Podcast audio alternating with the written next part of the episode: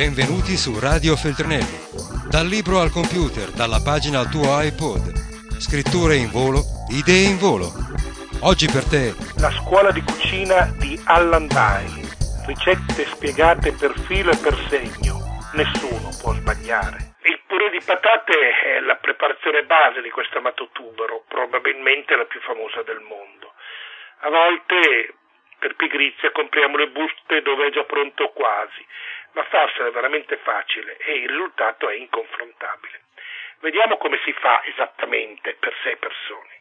Levate un chilogrammo di patate a pasta bianca farinosa, mettetele in una pentola coperta da filo d'acqua, portate al bollore e lessatele per 40 minuti. Anche 35 bastano, dipende dalla grandezza delle patate. Se sono piccole bastano 30 minuti, se sono molto grosse 40. Prelevate poche patate alla volta, conservando le altre nella pentola ancora calda ma svuotata dall'acqua.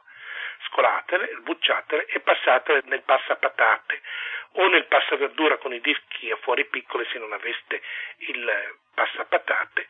Comunque passatele quando sono ancora calde, altrimenti il purè tenderà poi ad essere colloso e facendole cadere comunque direttamente in una casseruola.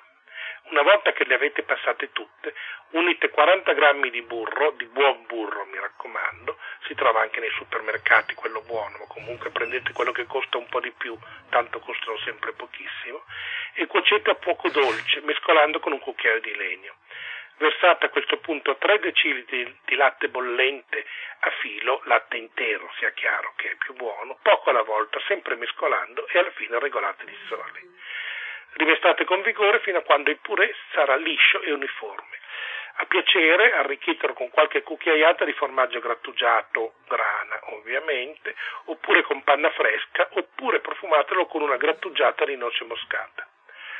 Inoltre, se preparato con la quasi totale assenza di latte, si può utilizzare come ripieno per i tortellini, i famosi tortellini ripieni di patate. In questo caso però proprio dovete soltanto legare la pasta di patate con poco burro e basta, però vengono dei tortellini meravigliosi.